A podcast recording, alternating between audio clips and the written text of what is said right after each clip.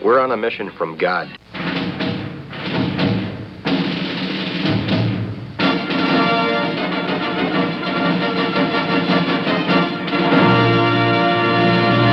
And now for something completely different.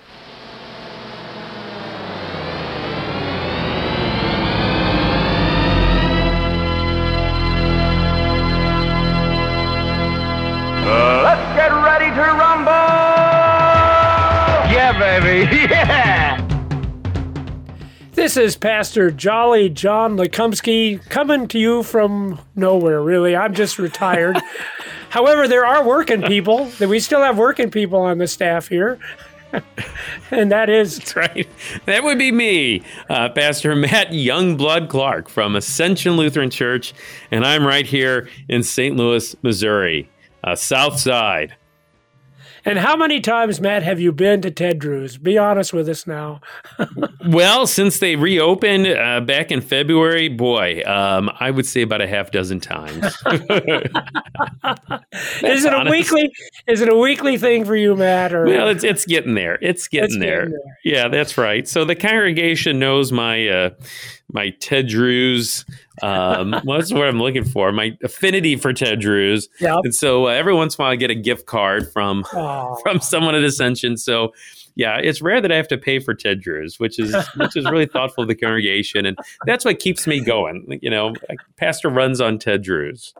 Well, and if I I understand, they have like a separate little booth for you, don't they? They're at Ted Drewes. It's the Matt Clark uh, booth, and it's like reserved for you whenever you come. Yeah, I, I wish. You know what I'm waiting for is for them to name a concrete after me. You know, then then you've arrived, John. You've That, that would be the pinnacle. Yeah. Clark Concrete. and by the way, for those of you who don't know Ted Drewes, there are no booths there. No, no. You come in, you stand in line, you get to your, and then you stand around, and there are all kinds of people, six feet apart, of course, now because of COVID. Yeah. Uh, in fact, uh, had, was the guy there with the umbrella beating on people? Because when we went there last year, there was a guy with an umbrella, and if you got too close, he would come and whack you and say, "Get back, six foot, stand in line. There's your spot." is that right? No, I, we we haven't had any umbrella guy beat us yet, John. Okay. Missed that. Well. but it's uh, no, it is open, and yeah, it's it's frozen custard. If you're not familiar with with St. Louis, it's great stuff. We we did see a pig there. I might have shared that when What? we were when it was So yeah, when it was Christmas time, they're selling their Christmas tree. Someone had a, a big a big pig on a leash there at Ted Drewes. So I took a couple pictures of that, and uh, but but but no one with an umbrella beating people up. Sorry to. Well, send me send me the pictures of the pig. That's that would be worth going to Ted Drewes for. So, all right. So so Matt and I we had we had and, and I hope people understand we don't necessarily plan any of this.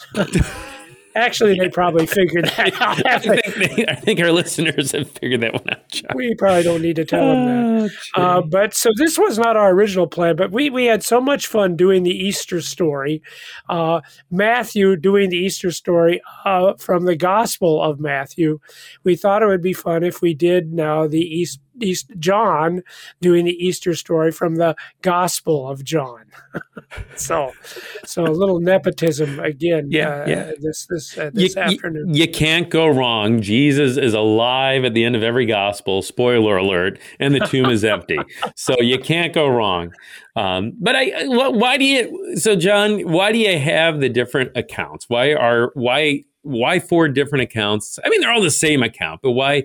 Why do the four gospels all retell them? Why can't just one gospel tell us about Easter and and, and the other gospels can talk about other stuff? So why all four of them? Well, well, see, because that's what's cool. When when you're a pastor, you're actually in the business of reading all of these gospels. People pay you to do that, to study them. What what a what a great gig we've got, Not a bad deal. right? you know, if we started paying people to come to Bible study, I'm sure that would really boost Bible study attendance. Okay, uh, um, but but and that's the thing. Everybody's unique. Everybody has a different perspective. Everybody gives you little details and insights uh, that that and you're just you're glad to have them. Uh, just like last week, you you were talking about the whole insight about their the earthquake and the angel, uh, and you wouldn't get that. Uh, from the other gospels. They don't tell us about that. Oh, oh, oh! Before I forget, Matt, th- there is another detail from from your your gospel, from the Gospel of Matthew, that that we we should have mentioned last week. You remember those last words when Jesus says, "Go tell your."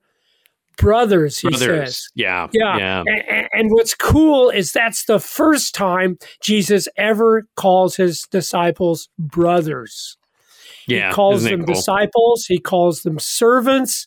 But after the resurrection, there's a change. There's a there's a dramatic change in the relationship with Jesus because now they're brothers to Jesus.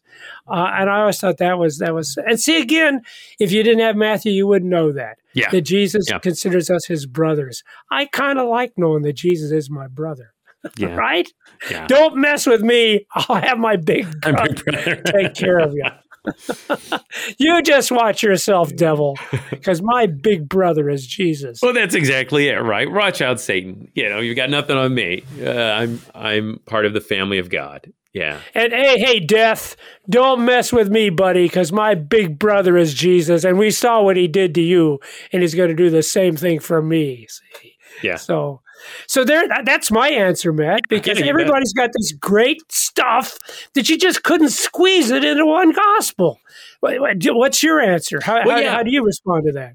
Well, first, I think it's just important to affirm they're all true, right? Yes. These are not contradictory accounts. They're all true. They're all about the very same event Jesus' resurrection from the dead. And then, yeah, we, we have different perspectives here, different perspectives from Matthew, different perspectives from John, you know, both disciples of Jesus. You have, of Luke investigating things, and this is from his investigation of the accounts. He records this. And then you also have them writing to different audiences, too uh, different people, whether it be the Jews or whether it be the the, the Greeks or the Romans. So uh, different audiences, maybe a change or or what they might highlight or emphasize in their writing. But the beautiful thing is, it's all the same account. It's all Jesus' resurrection from the dead, and I think these these four gospels just add to the richness of Jesus' resurrection, and again, just emphasize the authenticity, the realness of this. That this is a historic event, and here it is told four times, um, just to make sure that that you get it.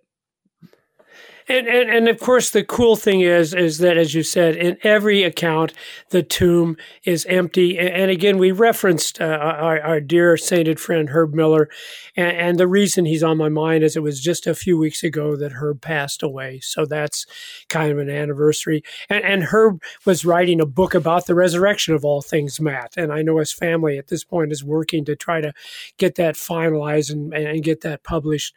Uh, but but you know that that's what what Herb pointed out that that if it if it didn't happen, there would have been any number of opportunities for people to stand up and say, "Well, this is just a lie." Well, there's the body there, you know. Uh, but that, of course, is the thing. It uh, the, the testimony is that he's risen, and there's no one that ever comes up and says, "Oh no, no, no, he's really dead." Isn't that ironic? Which would seem to be the logical, rational thing that someone would simply testify, "Oh no, that's not true." Yeah. But but no, no, because they can't because there's there's no body. The tomb is empty. Yeah, and then and that was in Matthew's gospel last week. We at the end of the program we, we talked about the word tell. You know, tell Yes, his yeah. brothers, right? Tell, tell, tell that Jesus is risen. But then you read on and you see that those guards go back to the chief priests, and what do the chief priests say? They say, "Tell, tell people Yes. that his body was stolen." Right? Ah! And then it says that that rumor has been spread even among the Jews to this day. you know, and you wonder how many people maybe would have believed, but but yet they believe that lie, that rumor. And yet, as you pointed out, John, you know, th- there's no body, there's no proof, there there's nothing. The tomb is empty, and that's the fact. That's that's history. That Jesus' body really is gone. Uh, he's alive, and the tomb is empty, and that's that's what we tell. And and what's cool in that guard story is they actually have to pay. Don't Oh, exactly. bribe the guards? Yeah. You, you don't bribe people to tell the truth. exactly. And the, the, the guards know it's a lie. They had seen Oh, the yeah. angel in the empty Yeah. tomb. So, um, well, anyway, uh, back back to the Gospel of John, and, and as you alluded, uh, every Gospel writer has his own kind of uh, uh, take, his own issues that he's dealing with, uh, and and why I always like John is because John is the last man standing, and John has a little different issue. than the other gospel writers because the problem that John is facing isn't that people question the resurrection. By this time, the church has established itself. It is growing. Uh, I mean, of course, the skeptics will always question whether he's resurrected. But as far as the church is concerned, nope, nope. We know he rose from the grave. We know the tomb is empty. But for them, the crisis is there's only one guy left who is actually a witness of that, and that's John. And, and that's the, that's what frightens them because what happens when John dies? Will will yeah. will the will the, the, the rumors then begin to take control? Will the lies that were spread because of bribery begin to become the focus of the conversation? Will people then begin to say, "Well, you don't have any witnesses. Your last witness passed away," and they are really really concerned about what's going to happen to the church when John dies. And I invite our we can't do with this in a half hour show, but I invite our listeners to read through the Gospel of John with that mindset that John's talking talking to people who are frightened of what will happen when there are no more eyewitnesses. And John does a very, very beautiful job of pointing out it's never about what we've seen. That's never what it is, but it is about faith. And faith can be given whether we've seen it or not. Uh, as is evidenced in the church today, Matt. There's a lot of, I believe, you believe, and we never saw it. I don't know where the empty tomb is at. Uh, and I guess it really doesn't matter because it's an empty tomb. yeah. Yeah. Uh, go ahead. Yeah, well, yeah, I agree, and and I think you know he's the one too, John, that gives us all this detail with this account of Jesus and Thomas as well. And I love how that ends. You know, you you believe because you have seen. Blessed are those who have not seen and yet have believed. You know, to emphasize that. And then I love that line that comes right after that. He talks about the purpose of the book that these things are written, and you may believe that Jesus is the Christ, the Son of God. That by believing you would have life in His name. So I think as G, as John writes that exactly what you said, John is um, you're not an eyewitness. Eyewitnesses are all dead. Well, guess what? These things are written. These this written word is here that you may believe and that you may have life in His name. And, and, so, first of all, that that principle about these things are written. This is this is how we deal with history. Uh, we don't have eyewitnesses of the Civil War anymore. We don't have eyewitnesses of the founding of our nation. Does that trouble us? Does that bother us? Does anyone say, "Well, I don't think George Washington really was our first president"? No. But how do we know that? Because these things are written. So it's not a new principle. It's not asking us to have some foundation other than what we all understand. We, we, we have to go by what is written. That's the only way we can know what has happened historically. Um, but, but the other thing too, Matt, and that, that passage you quoted, blessed are those that haven't seen. See, that's part of our problem. We think if we could have seen those things, we'd be better off. Oh, how much greater our faith would be if we could have been with the women and witnessed the empty tomb. And yet, if you read all four accounts, the, it's always that they doubted, that they had questions. No, they, their faith wasn't strengthened by this. They needed to see it so they could be witnesses, so we would know it's true. But no, faith is something that God gives us by what is written. That's that's how he does it. We cannot believe by our own reason or strength. To base it on sight would be to do it on our own reason and strength, but rather through the things that are written. The Spirit gives us faith. And let me tell you, Matt, that's such a great joy because if I have to depend upon my reason, man, I doubt a lot of things and I'm confused about a lot of things. If faith is just something God gives me, and it exists there even when I do have doubts, even when I'm frightened, like the women were in the Gospel of Mark. That's kind of comforting to know. Okay, I can have fear and yet still have faith at the same time. As you pointed out last week, that's what the women did. They had they had the fear, but they had the joy that comes from faith. Yeah, yeah, and our doubt doesn't change the fact that the tomb is empty, right? Yeah. No, the, no, the, tomb isn't empty because the people believed; it was empty because Jesus is risen, just as he promised. It's not dependent upon us. And that's that objective, historic truth of the resurrection. And and Matt, thank you because you, you, see a lot of people, and and they're they're good Christian folk, but that's what they believe. It's all dependent upon their faith. Right? And so we've got these jokers out there that are saying, well, here's why you got troubles because you don't have enough faith. And I'm thinking, why, that is the greatest lie there is. No, no, it isn't dependent upon faith in that respect, whatever thing is going on inside of me, but rather faith is the fact that God has done these things and these are true, even when maybe in my flesh, I might have some questions and concerns and doubts because faith doesn't rely upon me or what I'm thinking or what I'm feeling, but it relies upon what God has done, as is recorded in the scripture, as you pointed out. Yeah. John, man, you want to start reading there, John, verse one? We'll just see where this takes us. All right, sounds good.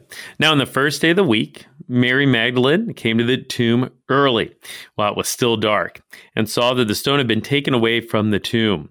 So she ran and went to Simon Peter and the other disciple, the one whom Jesus loved, and said to them, they have taken the Lord out of the tomb, and we do not know where they've laid him.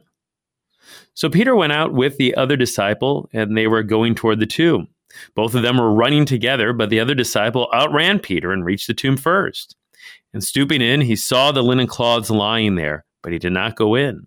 Then Simon Peter came, following him, and he went into the tomb. And he saw the linen cloths lying there, and the face cloth which had been on Jesus' head, not lying with the linen cloths, but folded up in a place by itself. Then the other disciple who reached the tomb first also went in, and he saw and believed. For as yet they did not understand the scripture that he must rise from the dead. Then the disciples went back to their homes. All right, so you'll notice that John really emphasizes the word see sight. Uh, Mary comes and she saw that the stone had been rolled away. Uh, Peter comes in and he saw the linen cloths lying there. Uh, and he saw the linen cloths again. He repeats that. And then John comes in and he also sees the uh, uh, linen cloths laying there, folded up in a place by itself. And then it says John, uh, the other disciple, but we know it's John uh, he went in and he saw and believed. But it's the next editorial comment that's important. So John sees this empty tomb. He sees the cloths lying neatly folded up. He sees and believes. But John reminds us, for as yet they did not understand the scripture that he must rise from the dead. So uh, John's editorial point is, yeah, I saw the empty tomb. Yeah, I saw the linens lying there neatly folded. Obviously, this hadn't been a robbery. Whoever done this had been very neat and very organized. Yeah, I saw and believed. But you know what? I should have known uh, not by what I saw, but by what the scriptures had taught, that he must. It, it just had to be that way, uh, raised from the dead. And of course, that's what John now will prove throughout the chapter.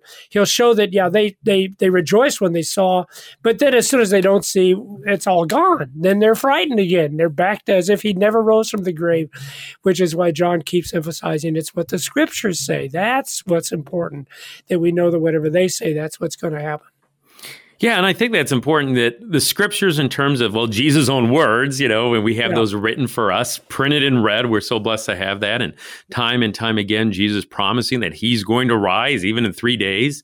And the disciples didn't quite understand that. But even in the Old Testament, there's that promise of resurrection. You know, we think of Psalms, and I think it's Psalm 16 where it talks about, you know, his Holy One will not see corruption or decay. So even those Old Testament scriptures testified to mm-hmm. Jesus' resurrection that this would happen. And if God promises it, it's going to happen. Jesus is going to be raised. And yet, again, as John points out so honestly, they didn't understand it as of yet. So, so here's the thing: why do we bother to study the Old Testament? And you've answered that question because the Old Testament is filled with promises that God makes to people who are believers. Okay, and and here's the thing: whenever God promises you something, that's what's going to happen, and that, of course, is the testimony of the Old Testament. And by the way, it happens to people who sin. It happens to people who doubt. I'm not saying that doubt and sin is a good thing to do because these things always have their consequence. Fear. We hear the word fear over and over again. Yeah, this is what happens. But as you said earlier, Matt, it does not change the facts. Jesus is resurrected. Everything he said was going to happen is happening to him and will happen to us as well. Yes. And I think uh, again, uh, the the one example I think of is uh, Peter Pan. Isn't there the scene where Tinkerbell dies, the little fairy, and you you got to bring Tinkerbell back to life, you know, and you got to really believe and clap your hands or whatever, and she comes back to life, you know, and that's that's that's not at all what's happening here, you know. So it's again, it's not the faith of John or Peter that makes the resurrection possible or that brings Jesus back to life. Just the opposite. I mean, John honestly says that they didn't understand the scripture up to this point. Yes. So that's not what brings Jesus back to life, their faith. No, what brings Jesus back is God's promise. God had promised it. No surprise there. Uh, Jesus is really raised from the dead because it's promised, because he is the Son of God. He is who he says he is, and God's word happens. Um, so, yeah, again, not dependent upon them. Just the opposite. It's all dependent upon God. So, so let me give you a concrete example in, in our life as Christians today. So when you go to the Lord's Supper, that is his body and blood. Why? Because you believe it's his body and blood? No. no. it's his body and blood because he says, yep. This is my body. This is my blood. Now, here's the great thing. He also says, This is my body shed, no, given for you. I haven't done communion in a while. but trust me, I, that's how it was. I, as I remember now, you retired guys. Oh. I don't yeah, have to memorize those words anymore. But yeah, so it's the body given, it's the blood shed for you. See, and that's the joy to know that when we eat and drink, it's not that our faith is making it the body and blood, but quite the opposite. It is the body and blood that's been given and shed for us for the forgiveness of sins. Because maybe in all of this, we need to remind our, our, our listeners that's what makes the resurrection important is because of what Jesus said he was going to do when he died on the cross. Again, yeah. it's what he said he was doing, giving his life as a ransom for many. Maybe we can talk about that text someday. Uh, um, and but the question is, was it true? Was it true what he said that he died for our sins and that we're totally and absolutely forgiven? Well, on Easter morning, you learned, yeah, that is true. That's absolutely true. Again, you may be still feeling guilty. You may be still be wrestling with some of these sins. But here's the absolute truth, as Paul says. This is a faithful saying. Jesus Christ came into this world to save sinners, and he literally did. Yeah. And the resurrection is the proof of that. And if his word is true for this resurrection, you know, the, the, this miracle, it, his word is true everywhere. So everything that yeah. Jesus said is reliable and true. Every last promise that he's with us, always to the end of the age, that whoever believes in him doesn't perish but have eternal life. On and on and on. If the resurrection is true, everything is true. So, so here's the two things, and I'm glad you emphasized that about the Lord being with us. I, I don't know where our listeners are at at this point. Maybe, maybe they're having a good time and they're, they're uh, enjoying some blessings. Maybe they've got an illness, or maybe they've got family troubles. But here's the one thing you need to know, as Matt just affirmed, and you can believe it not because Matt and I said it, but because Jesus said it in the Scripture. The Lord is still with you. He is not going to abandon you or forsake you. In fact, anytime you feel forsaken, just remember he cried out, My God, my God, why hast thou forsaken me? So even that can't separate you from him. And he also promises he's going to make it all work together for good. Now, when and how, I, I don't have an answer for that, but we know, we know that's what's going to happen uh, because it's what he says in the scripture, as John pointed out in his gospel. But here's the final thought I had, Matt. So it also means we know how this is all going to end. Uh, isn't that what's really great about Easter? Isn't that the difference that Easter makes? Is the reminder that death is not the end of things. It isn't. It wasn't for Jesus. It's not for me and you. Uh, and it's certainly not for our loved ones, and especially for the loved ones who have already uh, departed, that God has already taken home to the mansions He's prepared for them. I, I hope everyone here knows that's what the difference is. One of the big differences about Easter is that the future, the future is settled for us and, and for all those we've loved who have died. Any any closing thoughts, Matt? Yeah, I mean, just as as communion is for you, right? Uh, so also Easter is, is, for you. Whoever's listening, it's for you. And connected to Jesus' death, we're also connected to His resurrection. We're connected to His Easter resurrection, and uh, that makes all the difference. That makes all the difference in life and in death, and and on the last day at His return.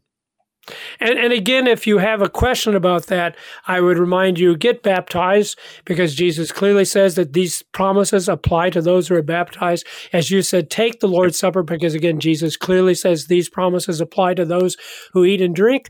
And then go and, and, and hear the word of God. Don't, don't go to church because it's an obligation, but because there Jesus is going to repeat those promises. And what the scripture says is what is true. This has been Wrestling, Wrestling with, with, the basics. The basics.